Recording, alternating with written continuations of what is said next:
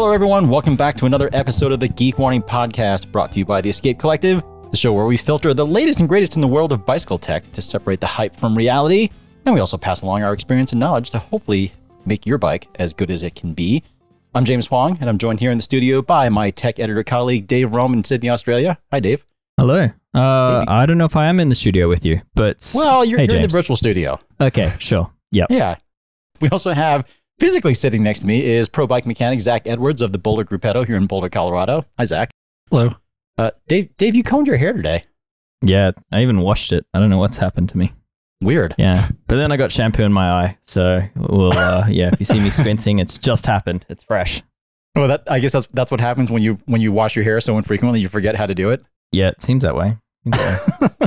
Well, uh, on today's show, we're going to talk about Cervelo's debut into the e-bike world, uh, Strava sliding into your D Ms, some interesting sponsorship musical chairs in the pro bike ranks, in the pro road ranks, excuse me. We're also going to debate the merits of fancy pulleys and faster hub engagement on mountain bikes. Uh, we're also going to reveal our favorite mountain bike pedals in our new Pick One segment. Dave, we already went over your hair, and I know I usually ask you about tools, mm. seeing as how you're our resident hyper geek in that subject. But you've got your own newsletter on Escape Collective that's called, called Threaded. And for anyone who hasn't yet read the latest edition, or worse yet, hasn't signed up to receive it, uh, what are they missing this week? Uh, well, this week, nothing, but what they have just missed, uh, which went live last week, was uh, a, a bit of a deep dive on cheap torque wrenches. So yeah, I had torque wrenches from, one from Amazon, an Amazon Basics torque wrench, one from AliExpress, and one from everyone's favorite place of jack stand recalls, Harbor Freight. And yeah, I just compared them and uh, sort of, yeah, gave some opinion on whether any of them are worth owning. So I'd say that's worth checking out. For the too long didn't read version? Were any of them any good? The AliExpress one was actually pretty decent. Surprisingly, the Harbor Freight one was accurate. It just was so bulbous and big that you couldn't actually fit it in a lot of places where you need a torque wrench on a modern bicycle. But yeah, it actually wouldn't make your bike combust, which is quite good. Well, I, I feel partially vindicated. Um, Zach, cross season is finally over here in Colorado. Does that mean you can finally take a few days off? It's not over. They got nationals this next week. Well, I mean, I'm just thinking the kids are going to Belgium. And... Okay, fine. It's not quite over. When when are you going to be able to take some time off? Because every time I come in here, you've got a wall of bicycles, regardless of the weather. Yes, always busy. Is that just your life now? That's my life. Huh? It, it's almost like it. It's almost like you're giving hope to uh to to quality independent bike mechanics everywhere. Yeah, maybe. uh, anyway, as much as I want to enjoy this freakishly warm weather we've got going on here in Colorado right now, uh, I feel like my brain's already in winter mode, so I actually haven't been feeling a burning need to ride. Real winter can come anytime now. I'm actually kind of ready to ski. I went skiing the other day. It was quite nice. Huh. It was like a foot of fresh snow. Okay. Anyway, I'll be waiting dive- a while for that. You're going to be waiting quite a while for sure. Yeah. Let's go ahead and dive into the news. First up, this was maybe an inevitability, uh, but Cervelo's gotten into the e-bike game with a new model called the Rouvida. Uh, I actually haven't looked up what that means yet, but there are two road and two gravel models built around the same carbon fiber frame. It's got adjustable geometry for what they would consider to be appropriate handling in road or gravel mode. Comes equipped with a Fazua Ride sixty mid-drive motor. It looks actually kind of pretty okay, I think. Uh, I just mm-hmm. got one in for a test a few days ago and built it up. I haven't ridden it yet, but it does look less bulky in person than it does in, than it does in pictures. Yeah, I mean, it's clearly meant for more sporting intentions, I'd say. Uh, the one that I have uh, is built up built up for gravel. It came with SRAM Force A X S and reserve carbon wheels. It's actually pretty light. It's like thirteen point four kilos without pedals. It's about twenty-nine and a half pounds. It's pretty good for uh, a medium e-gravel bike. Prices start at about six thousand two hundred dollars U S with Shimano G R X six hundred up to thirteen thousand dollars with SRAM Red A X S. So yeah, this is no surprise that Cervelo has an e-bike because that seems like pretty much a requirement these days. Uh, but Dave, I'm kind of curious to get your take on this, given that you just bought for yourself an e-mountain bike recently. So does this does something like this even appeal to you at all? Uh, not for me in Australia, uh, because we have a twenty-five kilometer per hour speed regulation, which uh, and these bikes, in theory, you can deregulate them, but there's there's a lot of reasons why you shouldn't. Namely, if you hit someone and they end up testing the bike, you are uninsured at that point. But that's my issue for it, is twenty-five kilometers per hour isn't fast enough for it. Uh, for me, for the, a road group, I mean, you're, you're basically then working against the weight of the bike and the motor anytime you're in rolling terrain in, in any sort of cycling groups. Yeah, it, it helps on the climbs, but not really anywhere else. And I, I think it's a hindrance everywhere else. So that's the limitation. If in Australia, we had uh, different regulations that allowed closer to what uh, you have in the U S, even thirty-two kilometers per hour, then that's a completely different story. And at that point, I'd be far more excited about the style of bike. Uh, Zach, do you see many e-gravel bikes coming through here at all? Not really. Only on occasion, but for the most part, no. Not really your market, I guess, really. No, I would. I mean, there's like, I would say some like slightly older people that have, have them, which totally makes sense. But yeah, otherwise I don't see too many. My dad's now this customer. He's He's got an e-road bike, an Argon eighteen, and like he absolutely loves it. But yeah, I do know that that twenty-five kilometer per hour limitation still still hinders him on lo- rolling terrain. And yeah, so I mean, even in that demographic, it's it's still, the laws are preventing this category from really taking off internationally. Um, you don't have those limitations in the U S, so I, I could see this becoming quite a, a popular purchase item amongst an aging road population. And yeah, I guess just to clarify, in the U S, uh, we do have motor assistance certified up to forty-five kilometers per hour, which is twenty-eight miles an hour. Super quick.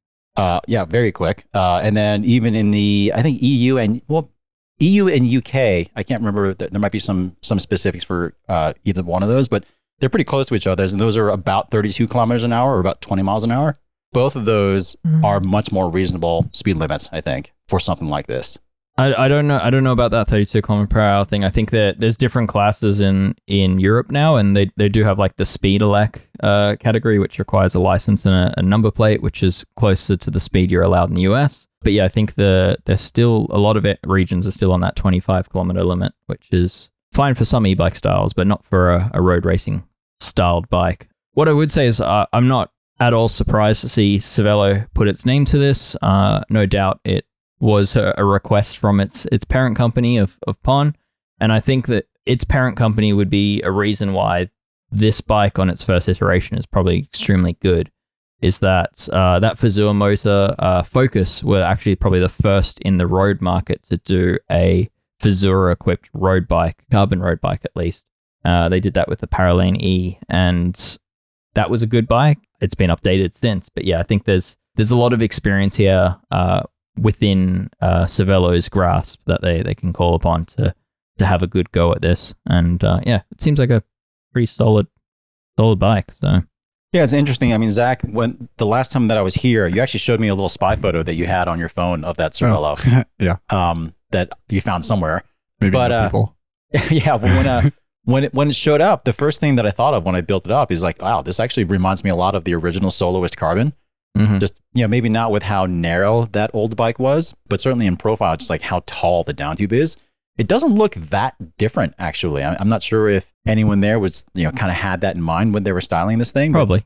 Yeah, who knows? But I mean, Cervelo is claiming that it actually is kind of aero-ish. Like, they're not really making big claims or anything, but they're they're claiming it's kind of aero. Like, they said something about like turning the battery on its side or something.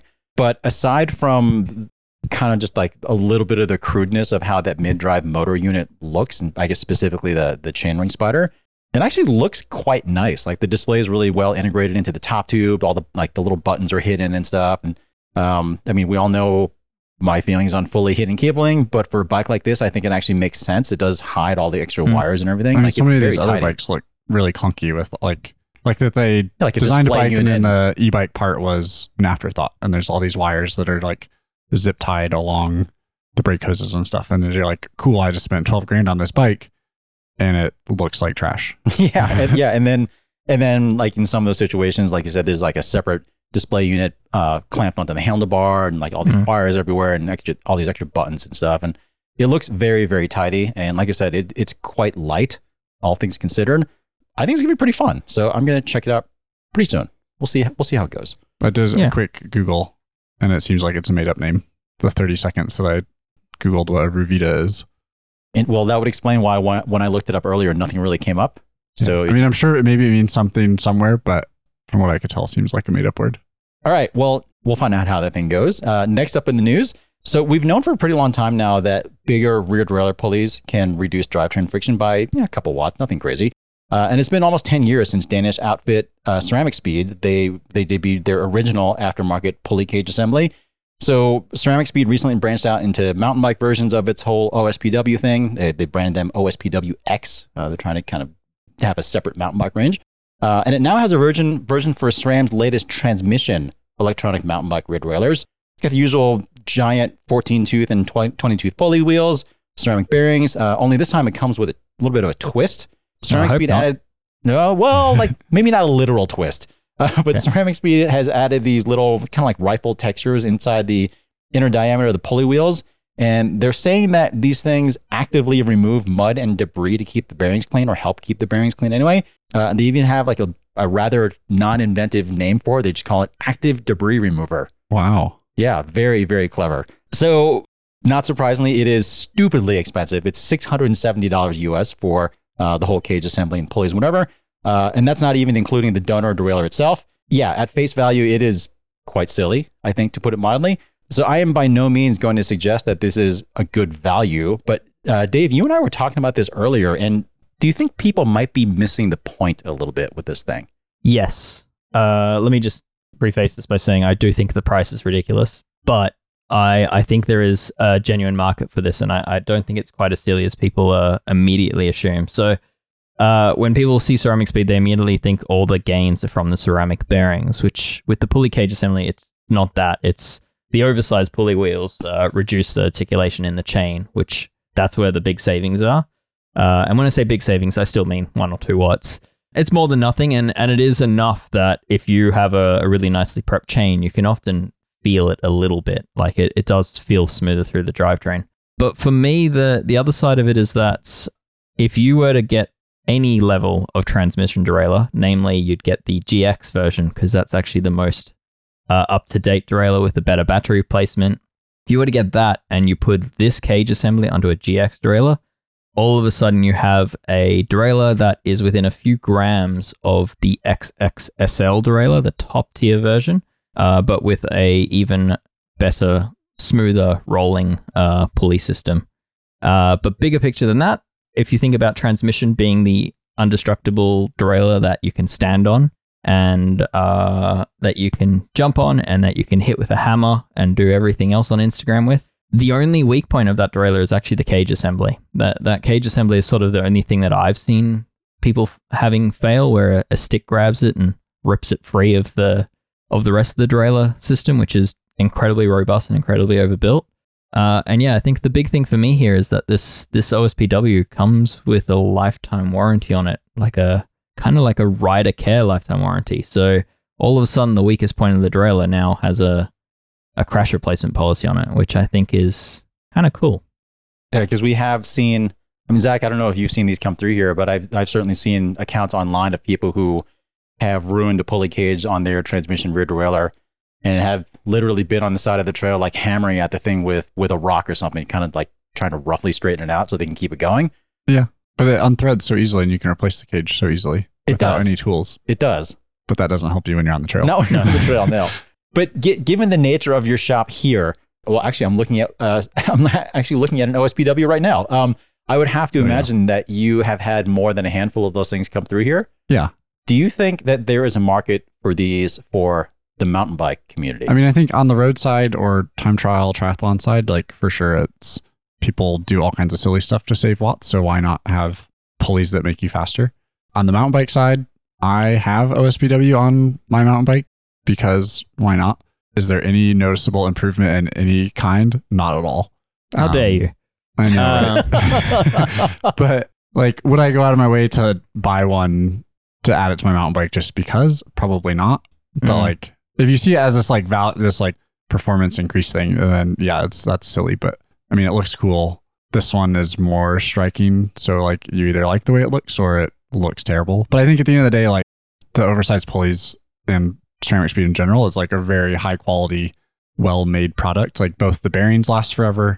Stuff's all C N C machined really well. It's just a high quality product and you pay for that because it's a small company. It's not just yeah. like coming out of some factory where they're pumping out millions of them. Yeah, I mean, yeah, and th- that lifetime warranty, I, I can't undersell that enough. I, I feel like that almost justifies the price. The watt savings, I think, are potentially bigger off-road because uh, the more friction in your chain, the more dirt in your chain, the the greater benefit you'll get from those bigger pulley wheels because there's there's less articulation. So, but the um, I would say know, with transmission, though, like the new SRAM, like the pulleys are already bigger than what they, they used to be. They are big, yeah. So it's not as big of a difference going to... It's not, but yeah, so I, I feel like the the claim... efficiency gains off-road is potentially more likely to be true, if that makes sense. I mean, you should, before you ever do an O S P W, you should be running a wax chain and doing everything else you can. Be, like the O S P W is kind of last on the list of the the expense to improve your drivetrain. I do feel well, like off road, it kind of makes sense. It's the one thing that you can see, so people yes, do it first. That's why, yeah, yeah. Ooh, um, ooh, I'd say point. The downside to it though is that uh, bigger pulley wheels mean it's a bigger cage to hit against stuff. So, uh, James, any thoughts on that? Like, how much bigger does it look like? Look, you've you've had one of these in your hands. Uh, you know, I haven't installed it yet though, so it's interesting because one of the things I asked CeramicSpeed before uh, before the thing even showed up was if they also required Uh, that you run a longer chain, but they said they actually designed the thing that, such that it will run perfectly with the exact same chain length, which I find interesting. So I'm not sure if the axle to axle dimension of the of the pulleys themselves might be shorter than mm. uh, than the regular cage. I need to check on that because I mean that makes sense though, like because transmission it's so particular with chain length, and you have to yeah. look at the chart and t- see what. Yeah, like, that would be a, a real barrier so, to purchase if they'd changed. So the like SRAM X P would have had to come totally. up with their own. Yeah, like calculator to tell you how long your chain should be. Yeah, so I'm I'm glad that they engineered it that way. Um, so so two things I want to discuss with this, which is one, my understanding is that this reuses the clutch mechanism off the old cage. I see that as the biggest issue with this is that that clutch mechanism is a wear item. Uh, SRAM do not offer that piece as a service item except for buying a whole cage assembly from SRAM.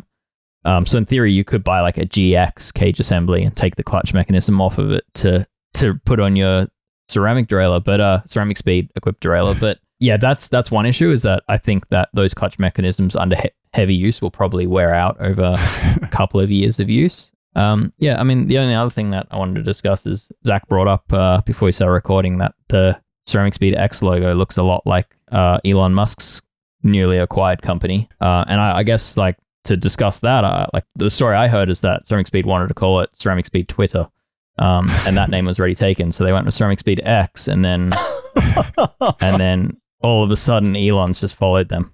How many O S P W cage assemblies can you buy for forty-four billion dollars? I think quite a few.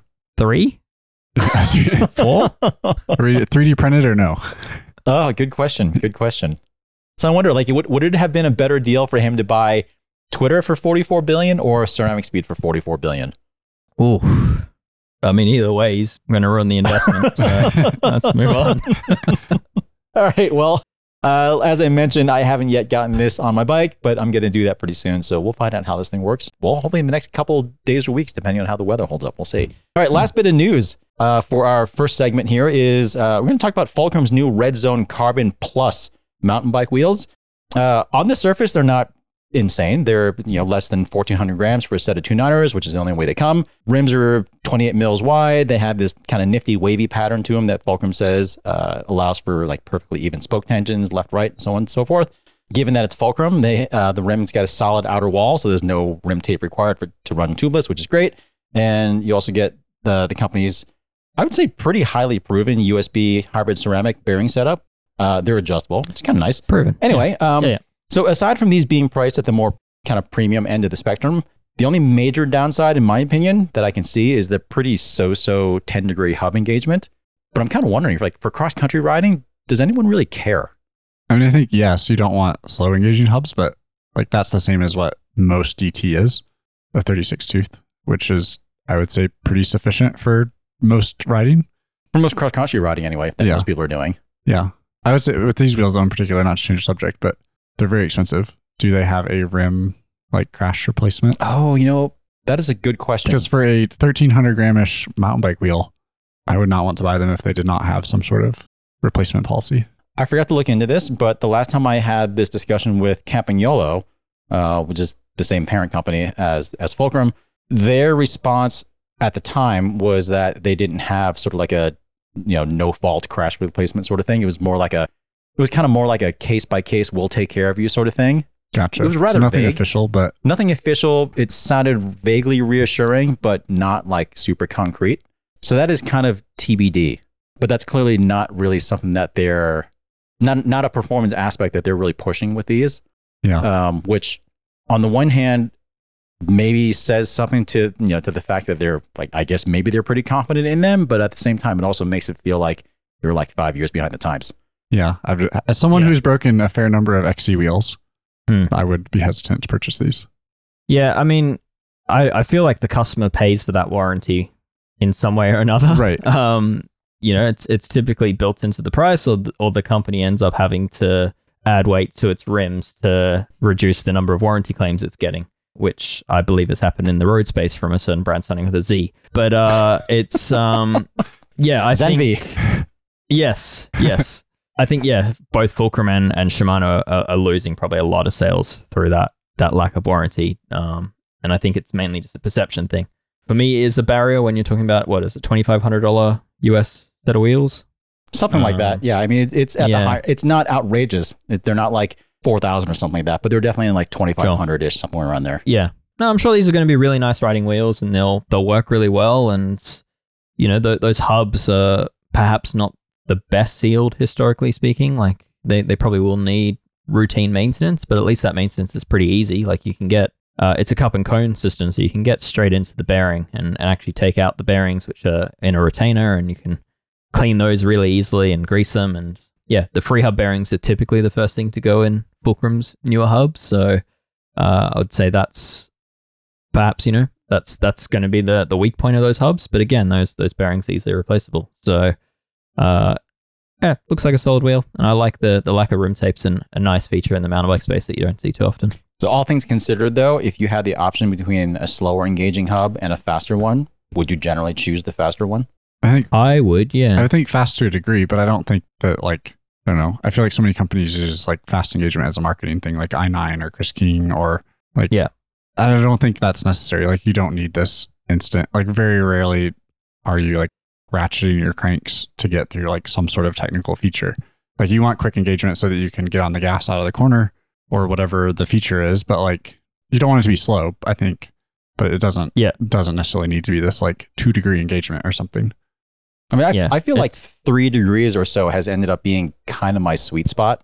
Yeah, I think it's not even like, it's one of those placebo things, I think. I don't think it makes all that much of a difference unless you're like uh, doing competition trials, something like that. Right. I think it's, I don't think there's a measurable performance benefit to having higher engagement hubs. I think it's just the feeling of that rapid, rapid engagement that's quite enjoyable. It's an interesting question, and I... I I think that there's also things to consider, which is the downsides, which is, does that higher engagement car- hub come with the the negative of more friction? Is the design they're using higher in friction? And does that higher uh, engagement point also impact how your suspension action works?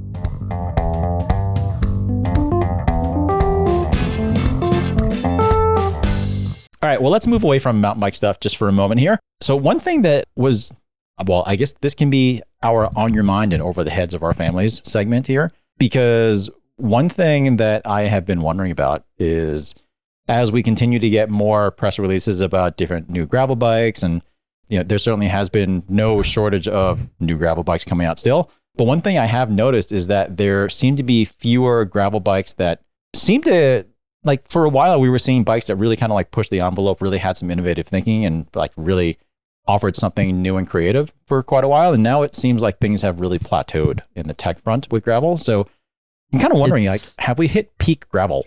It's almost like the bike industry has a habit of uh, obsessively joining the flock and then oversaturating the market within a certain category to then go on to find the next thing. Huh, weird. Never heard of that before.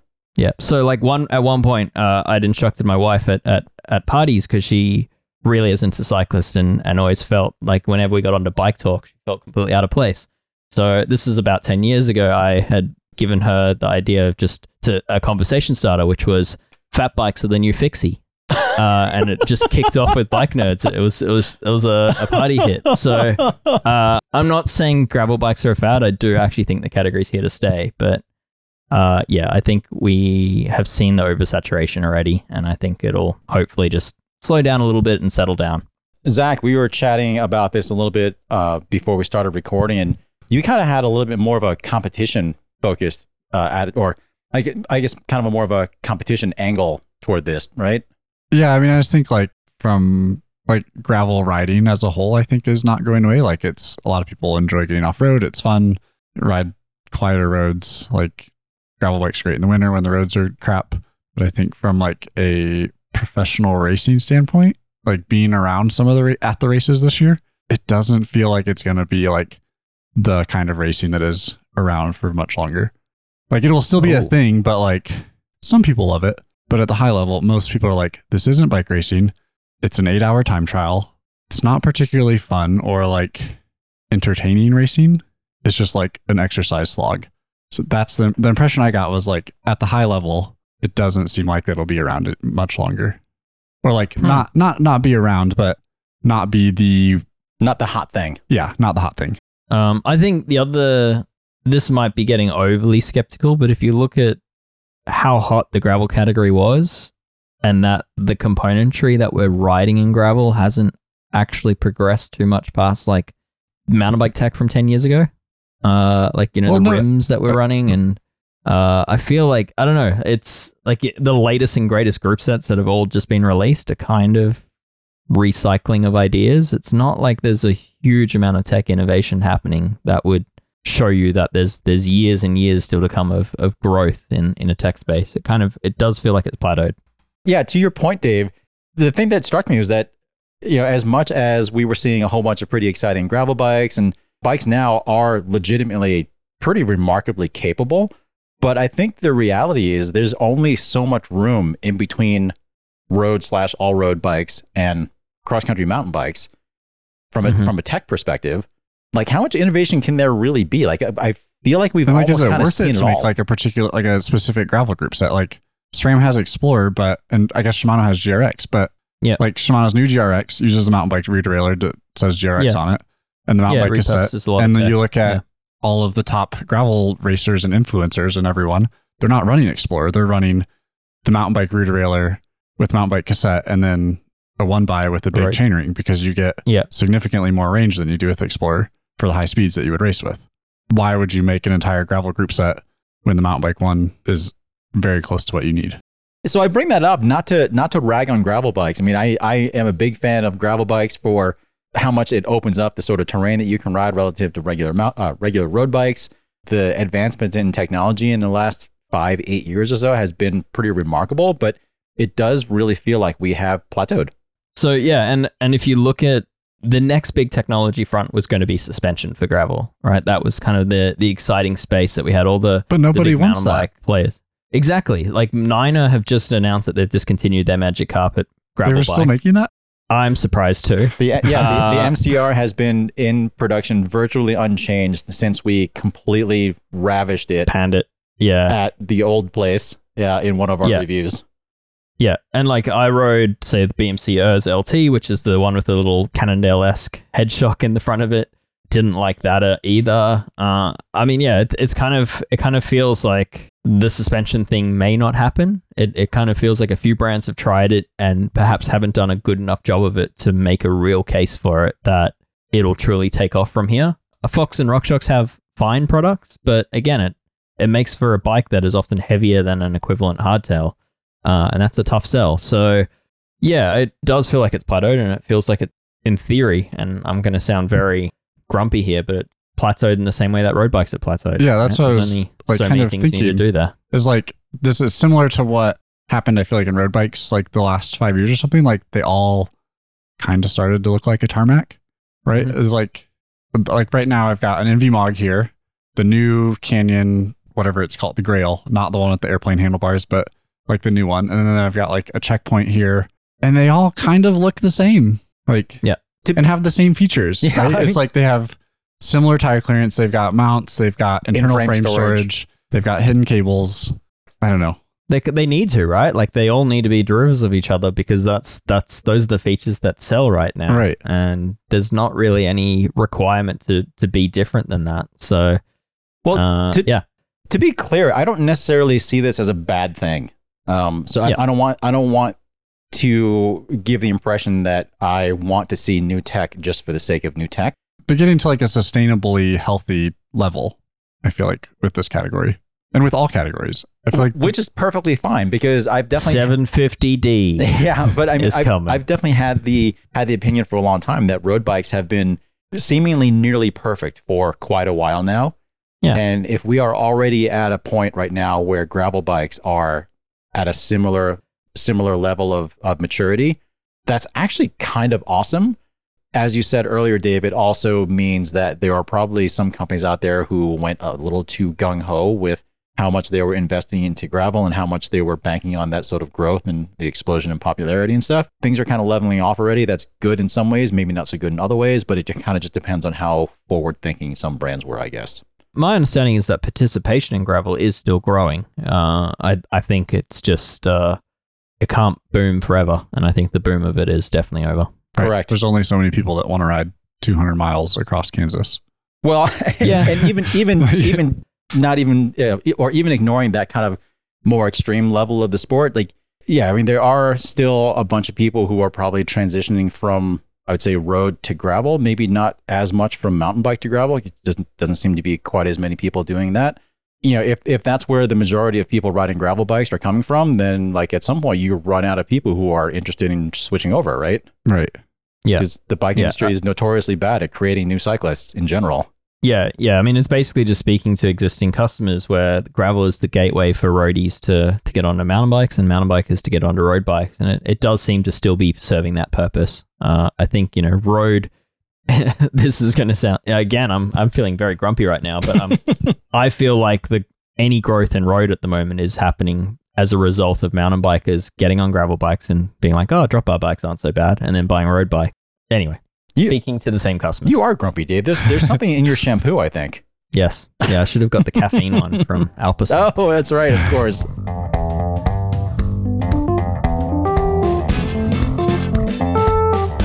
All right, well, let's... uh.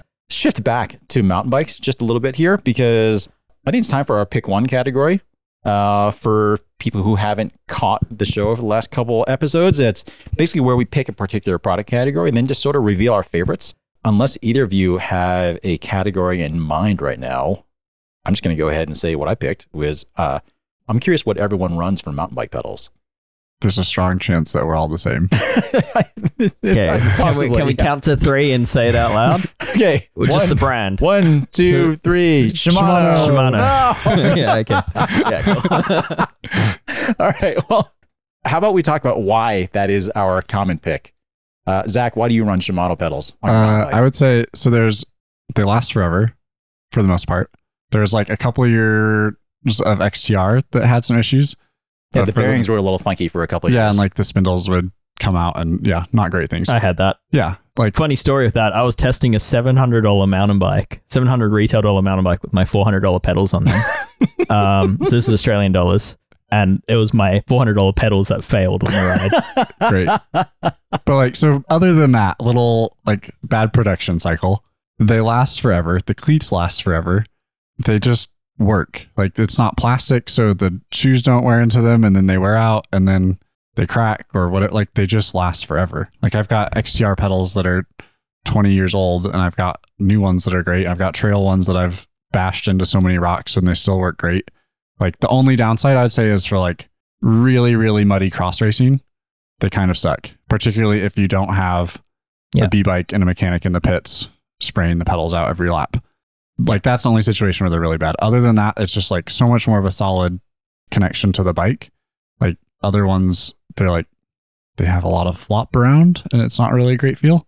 Yeah. Which you, which they've now often, like if you look at Crank Brothers, they spent a few iterations designing around that flaw. So the latest version now has these shims that you can put in that, that prevent that. Right. That but it's still of, like a plastic wearable part. Yeah, it is. Um, so yeah, they've, they've spent a lot of effort to try solve, uh, I guess, what is a fundamental issue in their design, which some people feel and some others don't. It's often comes simply down to whether you get lucky with your shoe and how it engages with the pedal. Um, yeah, with Crank Brothers, but yeah, uh, and adjustable spring tension is also something that uh, a lot of other brands miss out on. So. Uh, I will say the, one of the situations where Shimano pedals definitely don't work very well is in winter conditions like snow and ice. Mm-hmm. Um, I mean, granted, that's a very, very niche application, but for when I'm on my fat bike, uh, I do run Crank Brothers there uh, just because they're so much better in those conditions. But otherwise, I run Shimano S P D all the time. Yeah, I was on Crank Brothers for a decade, like from the literal first generation. Oh, yeah. Um, like every, all the every way weight weenie mountain biker was. Because you get the, yeah. the tie spindles from eBay. And they were so light. Yeah. Yep. Yep.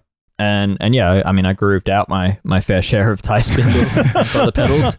Uh, and and yeah, like I, it was when I stopped. Uh, at one point, I worked for the distributor in Australia, and, and when I stopped working for them, uh, I started doing bike testing, and and it was, you know, you'd go do group tests, and everyone else would be on Shimano pedals. Uh, to save you having to swap around pedals, you I ended up running the same pedal system as them, and actually never looked back after that. Uh, for me, it was just.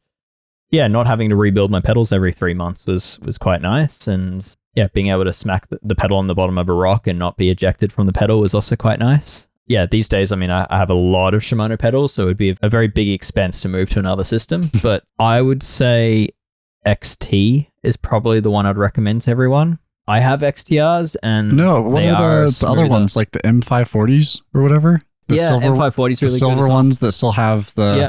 The, the like, cartridge spindle, the, yeah, the good spindle, not with the plastic yep. cap. Yep, those are the yep. best. So ones. Yeah, if you, it's it's worth spending more and getting the M five forty versus M five twenty in that sense. But uh, yeah, the X Ts for me is sort of like a slightly fancier, slightly more open design of the M five forty, and I think those are where the, the value's at, because the X T R does have like a Teflon coating on it, and it, it engages more smoothly and is a little bit lighter, but they still have that um. The seal still pops out on them for me. I, yeah. I don't know if you experienced that, Zach. Oh yeah, definitely. The biggest thing so, I like about X T R is the lower stack lower height. stack height.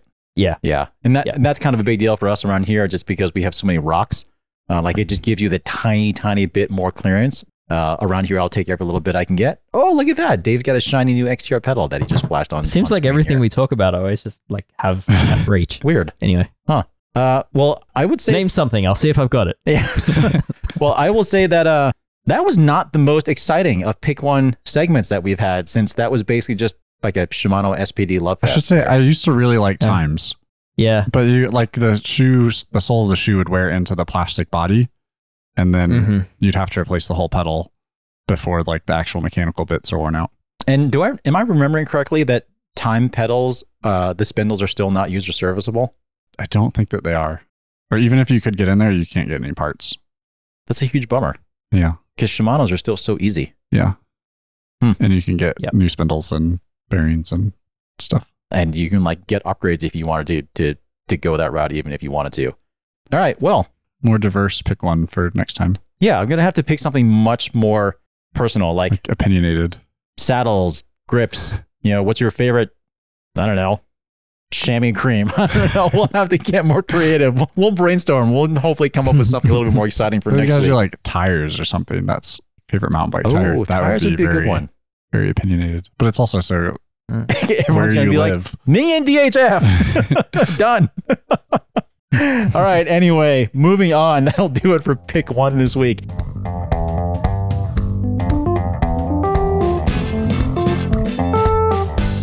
Dave, are you testing anything fun at the moment? Uh, yes, but nothing new compared to what I was testing last week. So I am, I would say I'm I'm more than three quarters done with my tarmac review now, S L eight.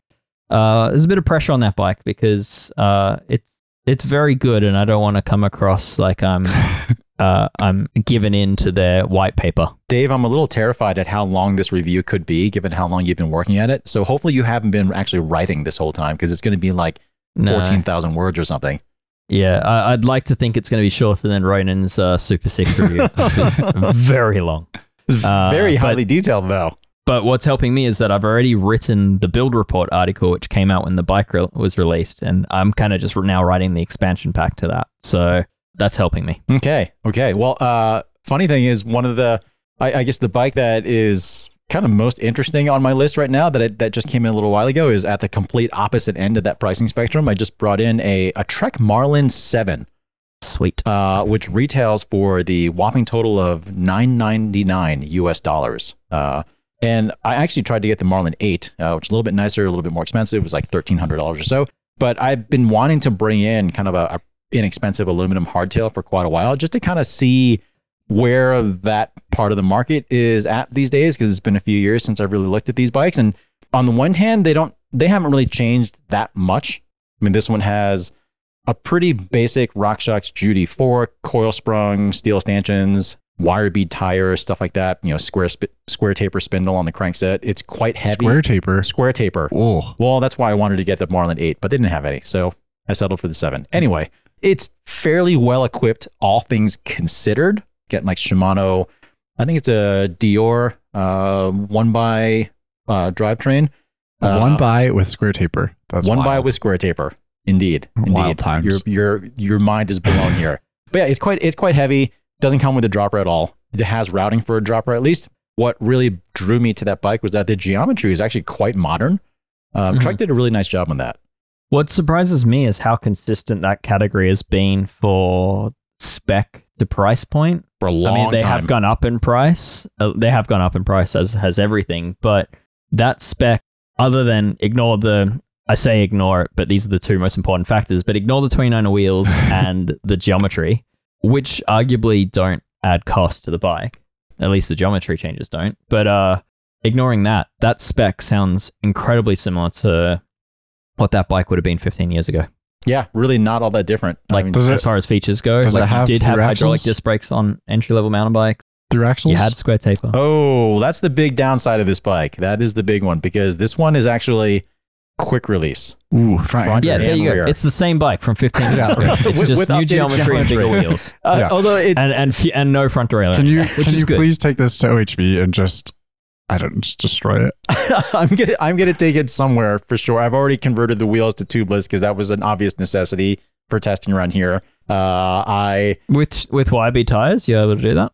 Uh, yeah, it's sealed up just fine actually. Okay. Um, so I'm not sure if Trek actually officially approves those tires for use tubeless. Yeah. But uh, if I remember correctly, when I was making the swap, the bead did look like it was tubeless compatible and sealed up just fine. So uh, I got a very satisfying pop uh, when I was seating everything. So you might get a much, a much more satisfying bang at some point. Hopefully not. We'll we'll see. I'm gonna I'll bring spare tubes uh, and maybe a mouth guard, but um, but um. I am going to find out how this thing does. Uh, I'm going to put a dropper post in it first because that for me is definitely a requirement. But uh, yeah, aside from the Q, aside from the quick release thing, front and rear, I'm I'm I'm optimistic of what this thing could be, given that it has good yeah. geometry. Because for me, I feel like the geometry is almost the most important thing of anything. one hundred percent. Um, yeah.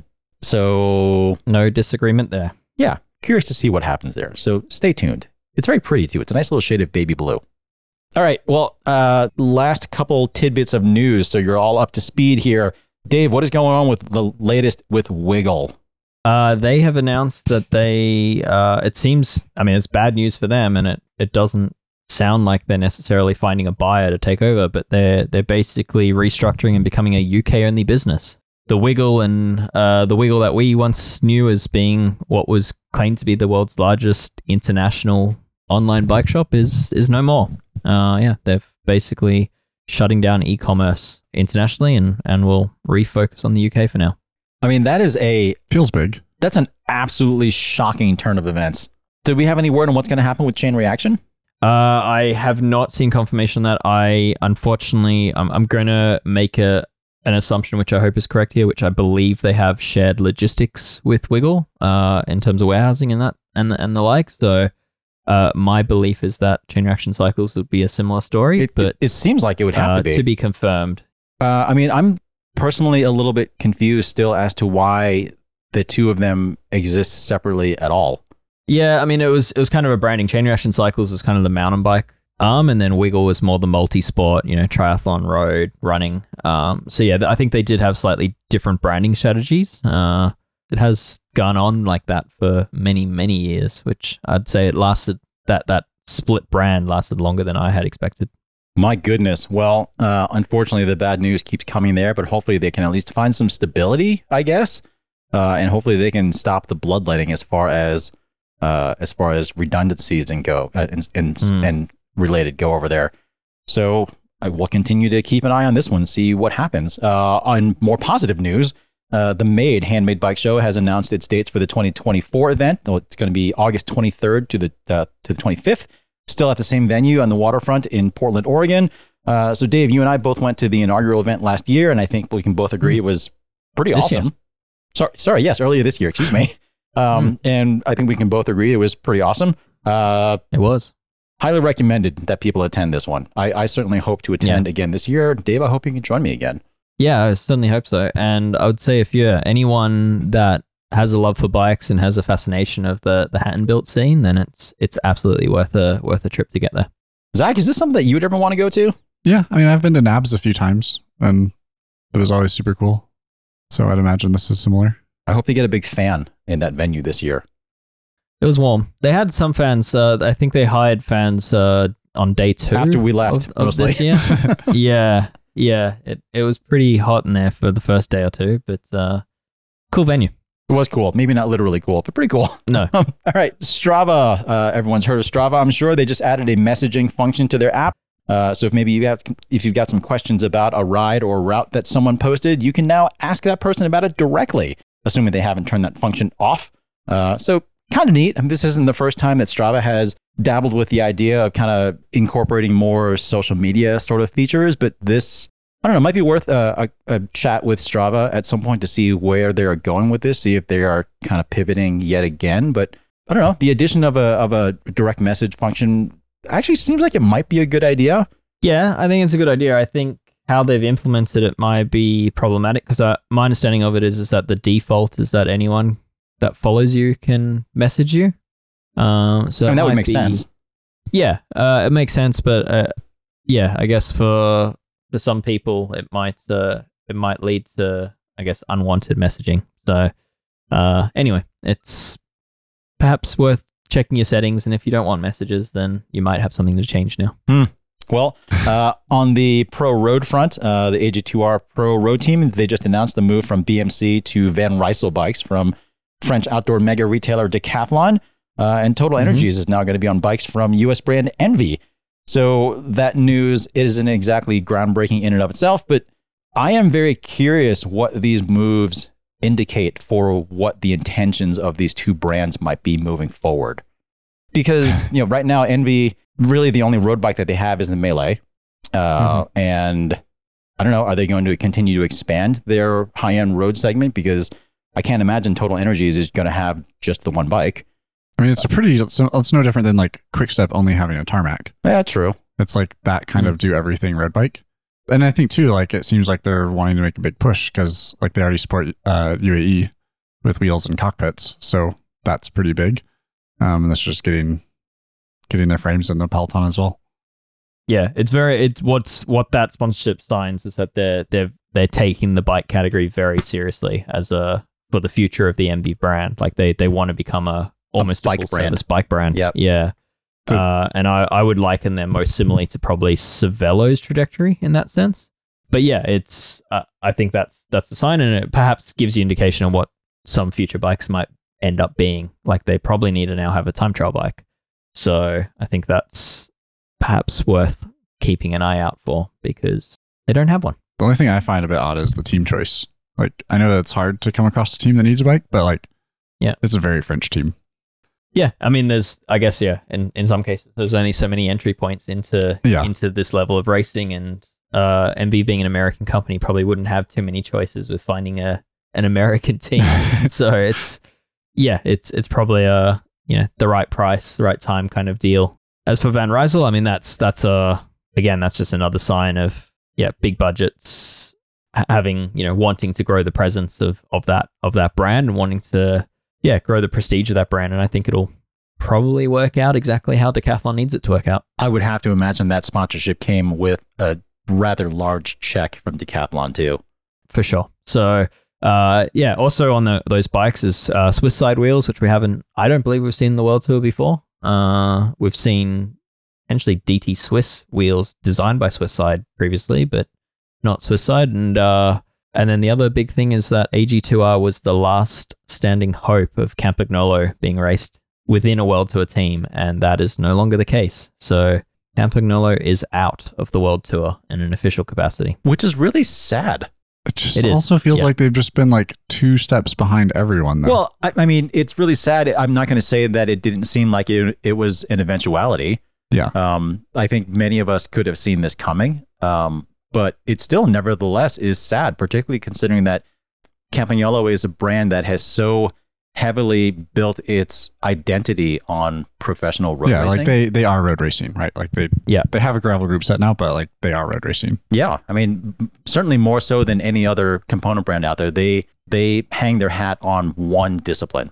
So yeah, it was it was a surprise to learn that news, and obviously they haven't they haven't sponsored a women's World Tour team for many years. Dare I? I'm not going to say ever, but it's it's been quite a few years that they have. Uh, and no, they definitely used yeah, to. I think There's, they definitely used to, but it's been at least yeah. two years since with without them doing it. Uh, they're just down to pro team level basically. Um, and I'm not entirely sure who they'll be linked with in that capacity, but what I'd heard for the reasoning is that they wanted to to be with teams where product development feedback could be more easily attained. Um, and that can be quite difficult from a World Tour level. But yeah, speaking of group sets in the World Tour, uh, rumors, all the rumors are pointing to uh, Bora Hansgrohe, where Roglic's just ended up on, um, that they're going to be riding SRAM next year. So SRAM's adding a, a fourth team to its men's World Tour roster, and I think there's six teams in the women's. Uh, SRAM have not confirmed that, but they, they have teased that there will be an announcement in January. Dave, I can't remember if this was something that we had discussed in our internal Slack channels or if this was on Discord or whatnot, but Uh, I know that there was some mention somewhere that uh, SRAM seems to have a little bit of a history of ramping up their pro team sponsorships. Oh, yeah. Right before... I wrote it, that in my article. Oh, okay. That's what it was. Uh, yeah. Seem to have a, a habit of ramping up their pro team sponsorships right before launching something big. And we are due yeah. for a new red group set, aren't we? Red, in its current capacity, is the oldest road group set that SRAM has. So it's uh, it only makes sense that something new is coming. So...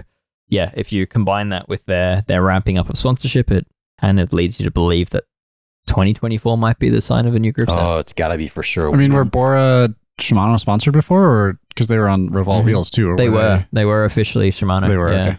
So yeah, Shimano still keeps a handful of uh, officially sponsored teams, but as per usual, they also have a, a lot of teams riding their stuff that they don't have to pay for. So, you know, often supplied by the bike brand. So yeah, Shimano's pretty fortunate in that regard, whereas it does seem like SRAM and Campagnolo need to pay for their presence. twenty twenty-four is definitely going to be interesting. We, we'll see what happens there, but I would bet that SRAM's going to have a new group set next year. Seem, seems mm. the same. Like, weren't there some like patent drawings floating around not that long ago? There have been, but you know, you never know when the timing of that, all that stuff's going to work out, but uh, it does really feel like we're going to see something in twenty twenty-four for from SRAM. So stay tuned for that one. I'm sure we'll find out soon enough. Um, All right, well, that'll do it for this week's edition of Geek Warning. Just as a reminder, this show, as well as everything else we do here at Escape Collective, is currently funded entirely by our members. Uh, and, well, you not only get a big old pile of awesome podcasts in return for your small monthly fee, you also get a bunch of exclusive members-only podcasts like Ronan's Performance Process and our uh, Geek Warning bonus episodes. Uh, with that membership, you get access to all of our incredible written content and an invitation to our kind of rather impressively warm and fuzzy Discord community. Hmm. You also get a good feeling for supporting independent journalism, along with all the other stuff. Yes, maybe not. Maybe not an actual physical hug, but you do get high fives whenever we see you out in public somewhere. Do do lifers get hugs? I think so. If they're if they're huggers. Oh, okay. I'm not sure we wrote that yeah, into the they contract. Can, I think if they initiate the hug, we'll give them the hug. okay. Okay. Oh well. We are actually running a special right now, so uh, you can also get your first month of membership for just uh, one dollar or one pound or one euro, wherever you happen to be. Uh, just head over to escape collective dot com slash join and then enter in the promo code podcast in all caps when you check out. Uh, yeah, it'll get you all that stuff for just the buck for your first month. If that is still too much to ask, still too much to ask, uh, at least do us the favor of leaving us a rating and review on iTunes. Surely you can do that for us. All right, well, that is it for real now. And unless any of you had anything to add, we'll see you next week for another episode of Geek Warning. Cheers. All right.